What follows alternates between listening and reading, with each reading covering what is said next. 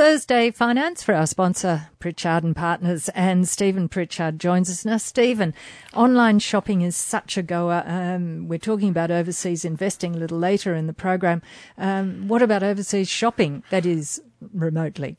Yeah, overseas shopping, you know, when the Australian dollar was equal to the one dollar US, it was talked about all the time. But now that the Australian dollar seems to have fallen around to the you know the seventy cent mark. That it, it, doesn't seem to be as as popular, and one of the reasons I suspect is because it's easy, it's hard, it's a lot harder to convert seventy cents into a, a dollar, and and you know you can't really work out um, uh, what you're actually paying as easily as you could before. Uh, the other reason is it, it's becoming increasingly difficult to to buy uh, products from the US, particularly if they're available in Australia, because a lot of the a lot of the manufacturers and uh, from overseas has exclusive distribution. Um, um, territories and and um, overseas retailers uh, won't actually ship the products to Australia. Now there, there are a number of um, uh, what you'd call on shipping agencies where you can um, ship them to a US address and then they'll on for them to Australia.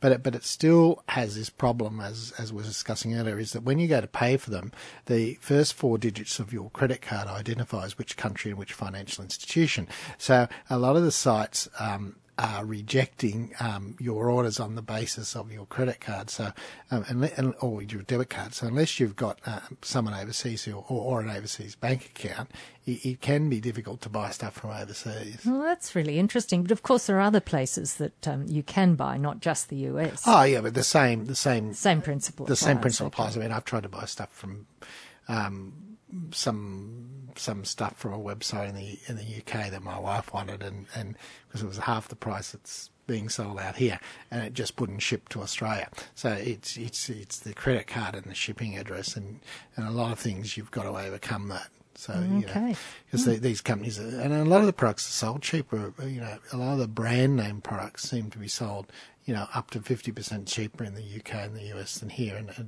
it never kind of gets explained why. I mean, yes, there's shipping costs, but, you know, it's still cheaper to bring out one package. And you'd think if you're bringing out a container, it'd be a lot cheaper than, mm. than a single package. So You would think so. Yeah, so perhaps when you go overseas, you need to see if you can set up a uh, overseas bank account to uh, get an overseas uh, debit card. Okay, and that will avoid that problem. That will solve one of the problems. Yes.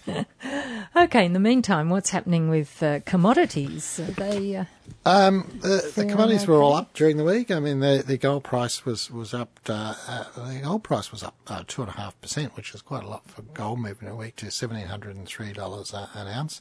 Uh, the silver price was up almost five percent to four to twenty four dollars and seventeen. And I think I think probably a lot of this is um, you know gold and silver are you know seen as this safe haven, and uh, the, the ongoing. Um, US election, which I'll be glad when it's over. So I'm sick of hearing about it. And it will be over by this time 8th, next week. The 8th of November uh, yeah, the 8th of November, isn't it? Yeah. Yes, finishes. Yeah, um, and, and, you know, who's going to win this week and what scandals are erupted this week with the new lot of file servers and, uh, yes. yeah, we're glad to see the end of that. Um, um, surprisingly, the, uh, the, uh, the Australian dollar was up again to, uh, 76.51 cents. Um, and so that's continuing its slow, uh, arise. Um, so that's good for people who are travelling overseas to the US at Christmas. Um, the Great British Pound was down um, to 62. Well, the Australian dollar was down against the Great British Pound to 62 pence. Um, and against the New, Zealand dollar, we were down 1.4% to $1.05, and to euro cents, we we're down 1% to 68 euro cents.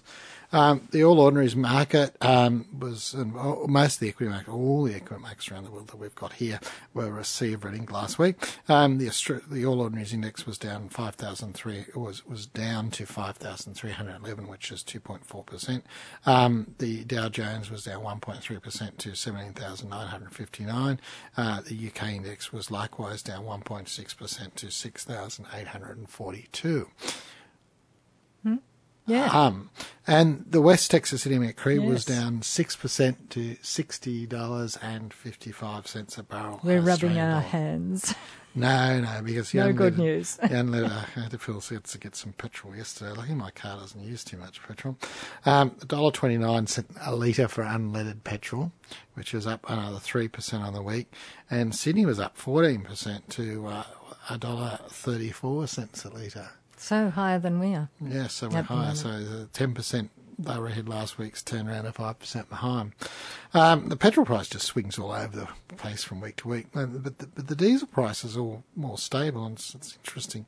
Um, so the diesel was $1.21 cents a litre in Newcastle, which barely moved since last week, and $1.20.5 in Sydney, which has also barely moved since last week. So I don't know why there's all this volatility in the petrol price and not in the diesel price. Perhaps we can get um, someone from the RMA to talk to us about it.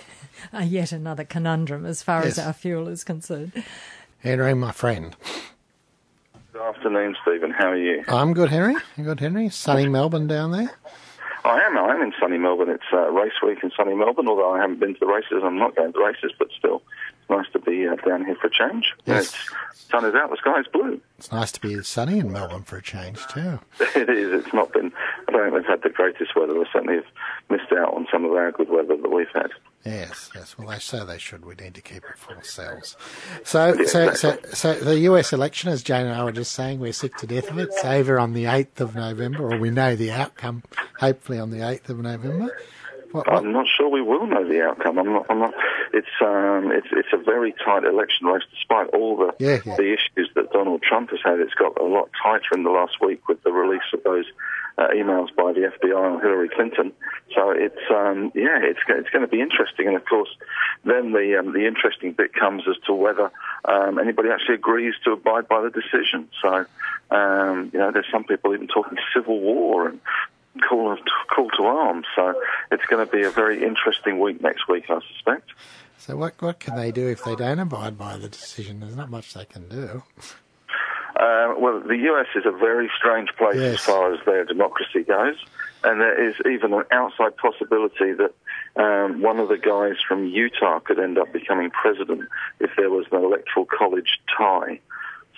So something I wrote about in the newsletter the other day is, is how weird uh, the US election is, and they can even vote for anybody that um, they fancy. They can just write the name on the ticket. And oh, you're allowed can you? to change your vote as well. So I could just write Henry Jennings on it if I was eligible. Yeah, if you wanted to vote for me, if you were in the US and you wanted to vote for me, you could just vote for me. so that, that's why Michelle Obama is still in the betting at five hundred and one dollars, um, five hundred to one, because it is possible for everyone to write down Michelle Obama and she would be elected. I just find that extraordinary.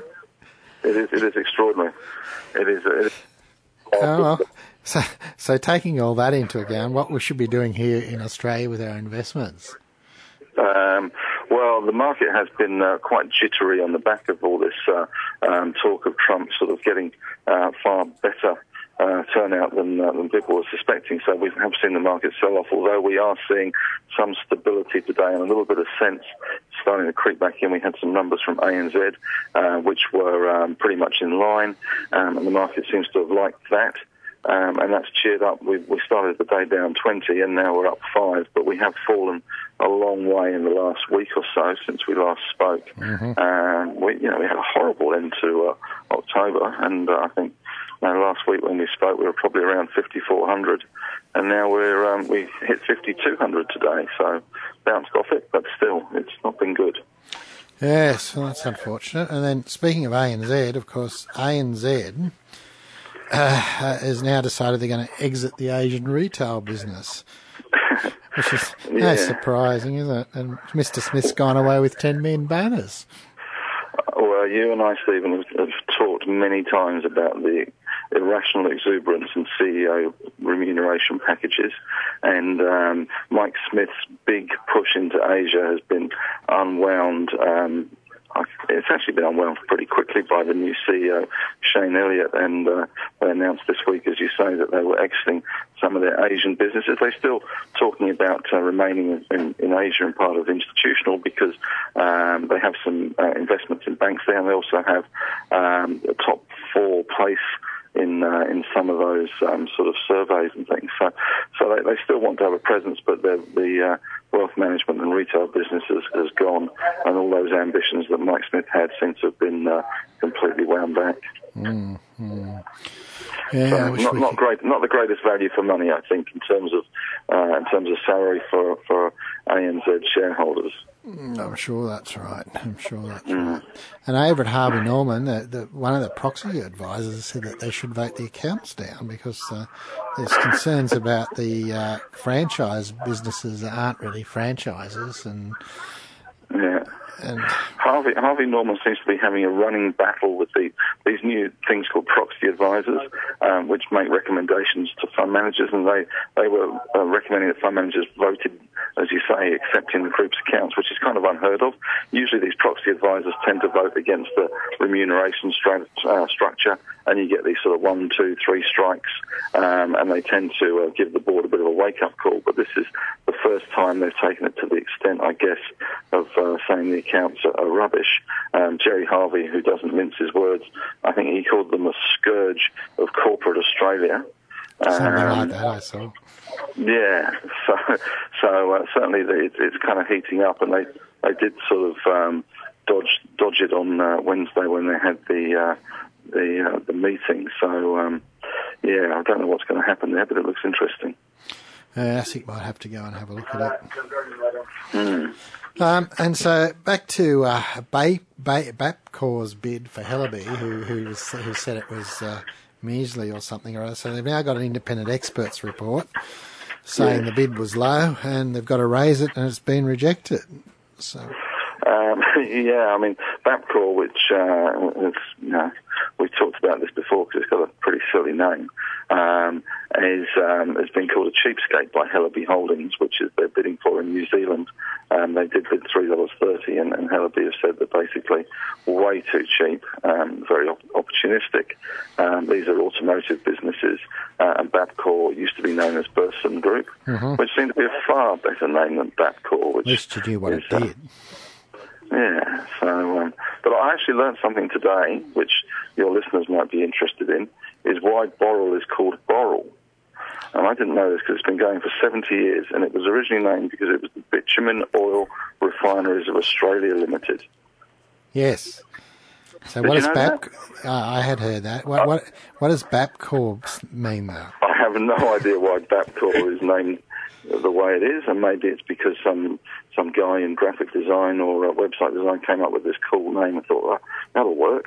And It Yeah. doesn't seem to doesn't seem to work very well, but um, but yeah, so they're, they're trying to take over Hellaby, and they just keep getting knocked back. Yeah. Okay, well, we'll come back in a minute and talk about CSR. Cool. And uh, we might even work out where its name came from. Yes, that's a test.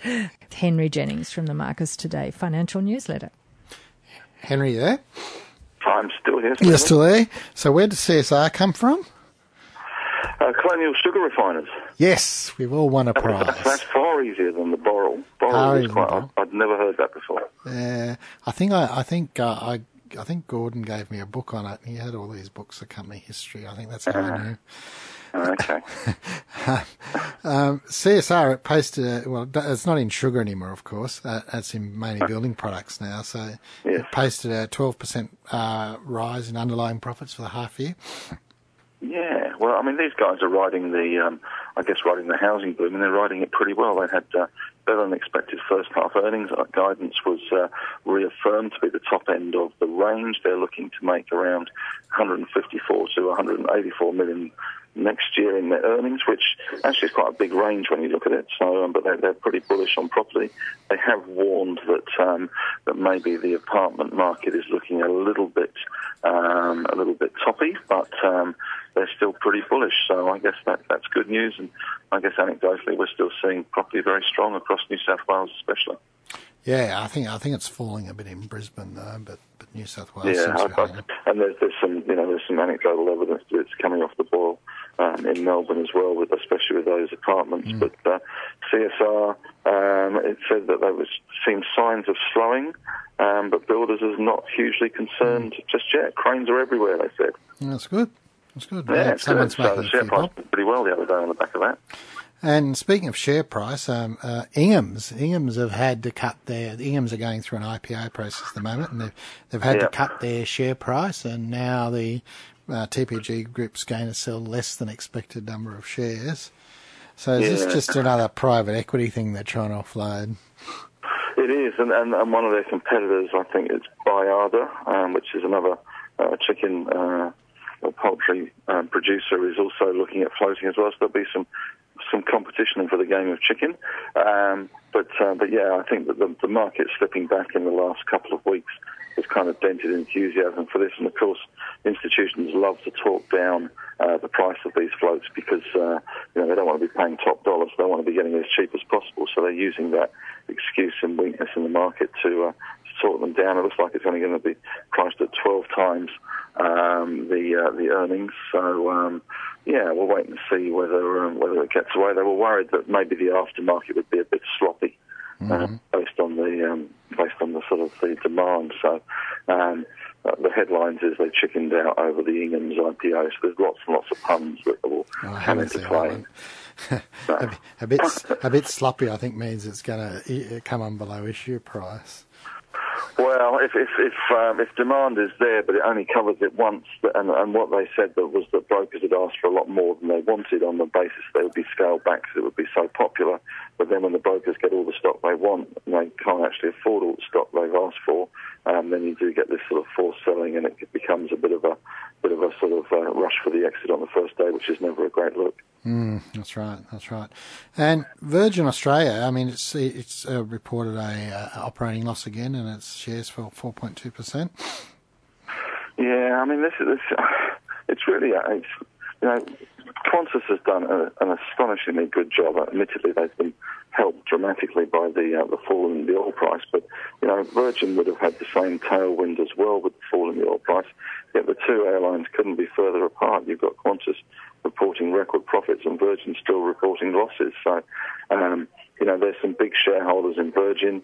There's not a lot available to the public, and you know, it's it's a, it's a useful guide, I guess, to see what's going on in the airline industry, which is very competitive, and uh, international prices are uh, still down, but it's it's not a real stock to be honest, Stephen. You know, it's hardly most of it's owned by the most of it's owned by um, the uh, the, the mm-hmm. big boys, and the little people don't really play it. So um, you know, it languishes around 20, 25 cents and fiddles around there, whereas um, Qantas is a far more um, you know transparent and uh, and uh, sort of in-depth market. Yes, yes, because, because, because there's, there's, not much free float in that. And no, I think we no. could even probably move the price in that, Henry. um, well, you certainly could move the price, no, I don't know if I could move the price. Yeah, yeah. Um, probably only needs a thousand shares. Um, and Slater and Gordon, I, I, I, just could not believe this when I read it. Um, after we lost 1.1 billion something or other, yep. the, the board and the executives are getting bonuses. Yep, it's um, it is hard to believe, isn't it? And it's you know it's you would think that a company that has done that much damage to a shareholder wealth would not have the temerity to then pay their their, their executives bonuses, and some of them are actually leaving and still getting paid. It's, it's extraordinary. So, um, you know, that's why the shares, I guess, are 36 cents. But um, they, you know, this is where proxy advisors and uh, shareholder activists should be uh, making a song and dance. Is uh, is these sorts of extraordinary largesse um, to, to, failure, which is, um, you know, they, they, that was a lot of money to burn on, on a deal. In a year, and then we get a bonus. Yeah, they're supposed to be smart people. Anyhow, uh, and it, the other uh, class action law firms will launch some class action law uh, case against them, so see how that ends up. Yeah, well, of course, it doesn't uh, doesn't hurt to launch a class action against your rival, does it? No, no. it's always uh, it's always good for business if you are trying to take out the competition. Oh, that's right. And just one thing to finish up on: uh, Fortescue's Metals Group shares fell a little bit this week. Um, on um, there was reports that the second largest shareholder was trying to sell some convertible bonds in the company. Well, you could, you wouldn't, you know, you couldn't blame them. Fortescue has been an amazing Australian success story, and, and Nev Power and Twiggy Forrest have done an extraordinary job. When you consider that back in January the stock was $1.55 and now it's $5.22. Um, and the company has changed dramatically in the last few years with the pay down of debt. Um, I guess it's hardly surprising that uh, you're going to see some people wanting to take some money off the table. The, the rise in the iron ore price can't last forever. Um, you know, it may have been pushed up artificially, so um, you would imagine that there are some people that are looking to take take some profits because um, it's just been an extraordinary run. Yes, that's right. That's right. Yeah, it's, it is a big profit. Okay, we'll talk to you again uh, next week, Henry. Yes, indeed. And Six hope- weeks to Christmas uh, next week. We'll, we'll, we'll have a result from the US election, and we can, you can read all about it in Um, the newsletter. Will we actually? Next week. Uh, Um, probably Thursday. Yeah, I'm being I'm being bumped off Sky Business on Wednesday because it's all the results are coming through sort of Wednesday lunchtime. So Okay, I'm just hopefully we should the time get a difference. winner Okay. with, uh, with with Trump We'll or whatever. see, see if we've got a builder or a, uh, a, a lawyer as the next US president. Yes, we look forward to that with bated breath. Thank you, Henry Okay, Jennings, thanks, senior Henry. commentator with the Marcus Today financial newsletter. Today, we're going to have a look at investing overseas. It's um, yeah, it's not something that's quite as easy to do as all that, is it, Stephen? No, investing depending which way you go about it, investing overseas can be difficult, but but it, it is becoming easier, um, generally. Um, but uh, um, you know, it, it can it still has some issues with it. You know, what are the good parts about? Um, well, one of the reasons people people look to, look to invest overseas is to diversify their investment portfolio. Um, now, we, we always, we, we, you know, in our firm, we always recommend you put about 10 to 20 percent um, of your investments overseas.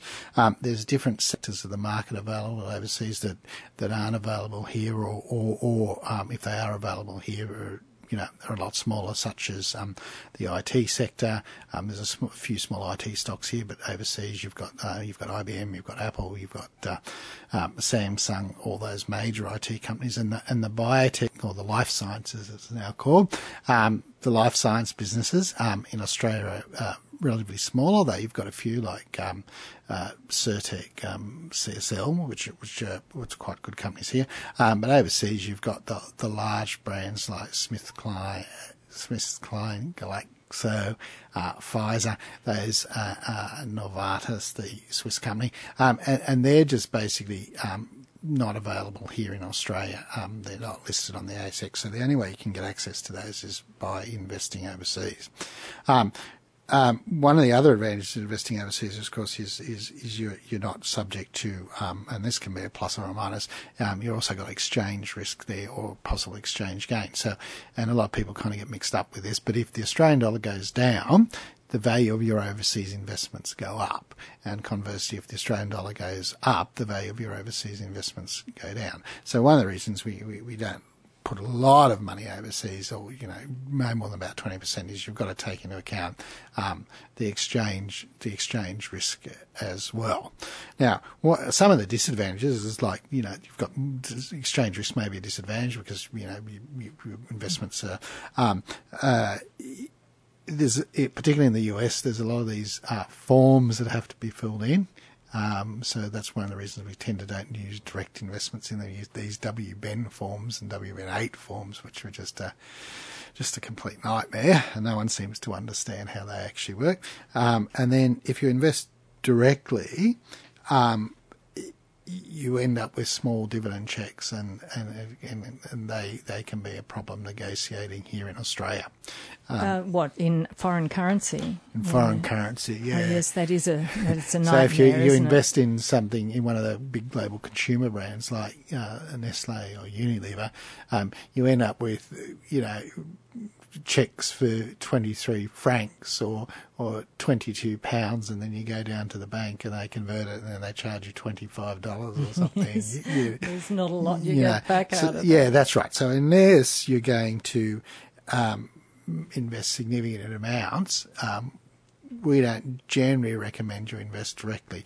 Now, there are some, um, a couple of the Australian brokers now will will um, do that for you, and, and they'll do the trades and do the conversion. But there's still a, a reasonable cost there, a lot more significant than investing in Australia, and you've still got to compete these these terrible uh, tax forms that are, you you know they put these helplines on. They've got these helplines, um, and then you ring them up and they say, "Well, we can't." We can't give you any advice, and I'm saying, well, what's you there? I don't know what the questions. I don't even know what the co- concepts of the questions mean.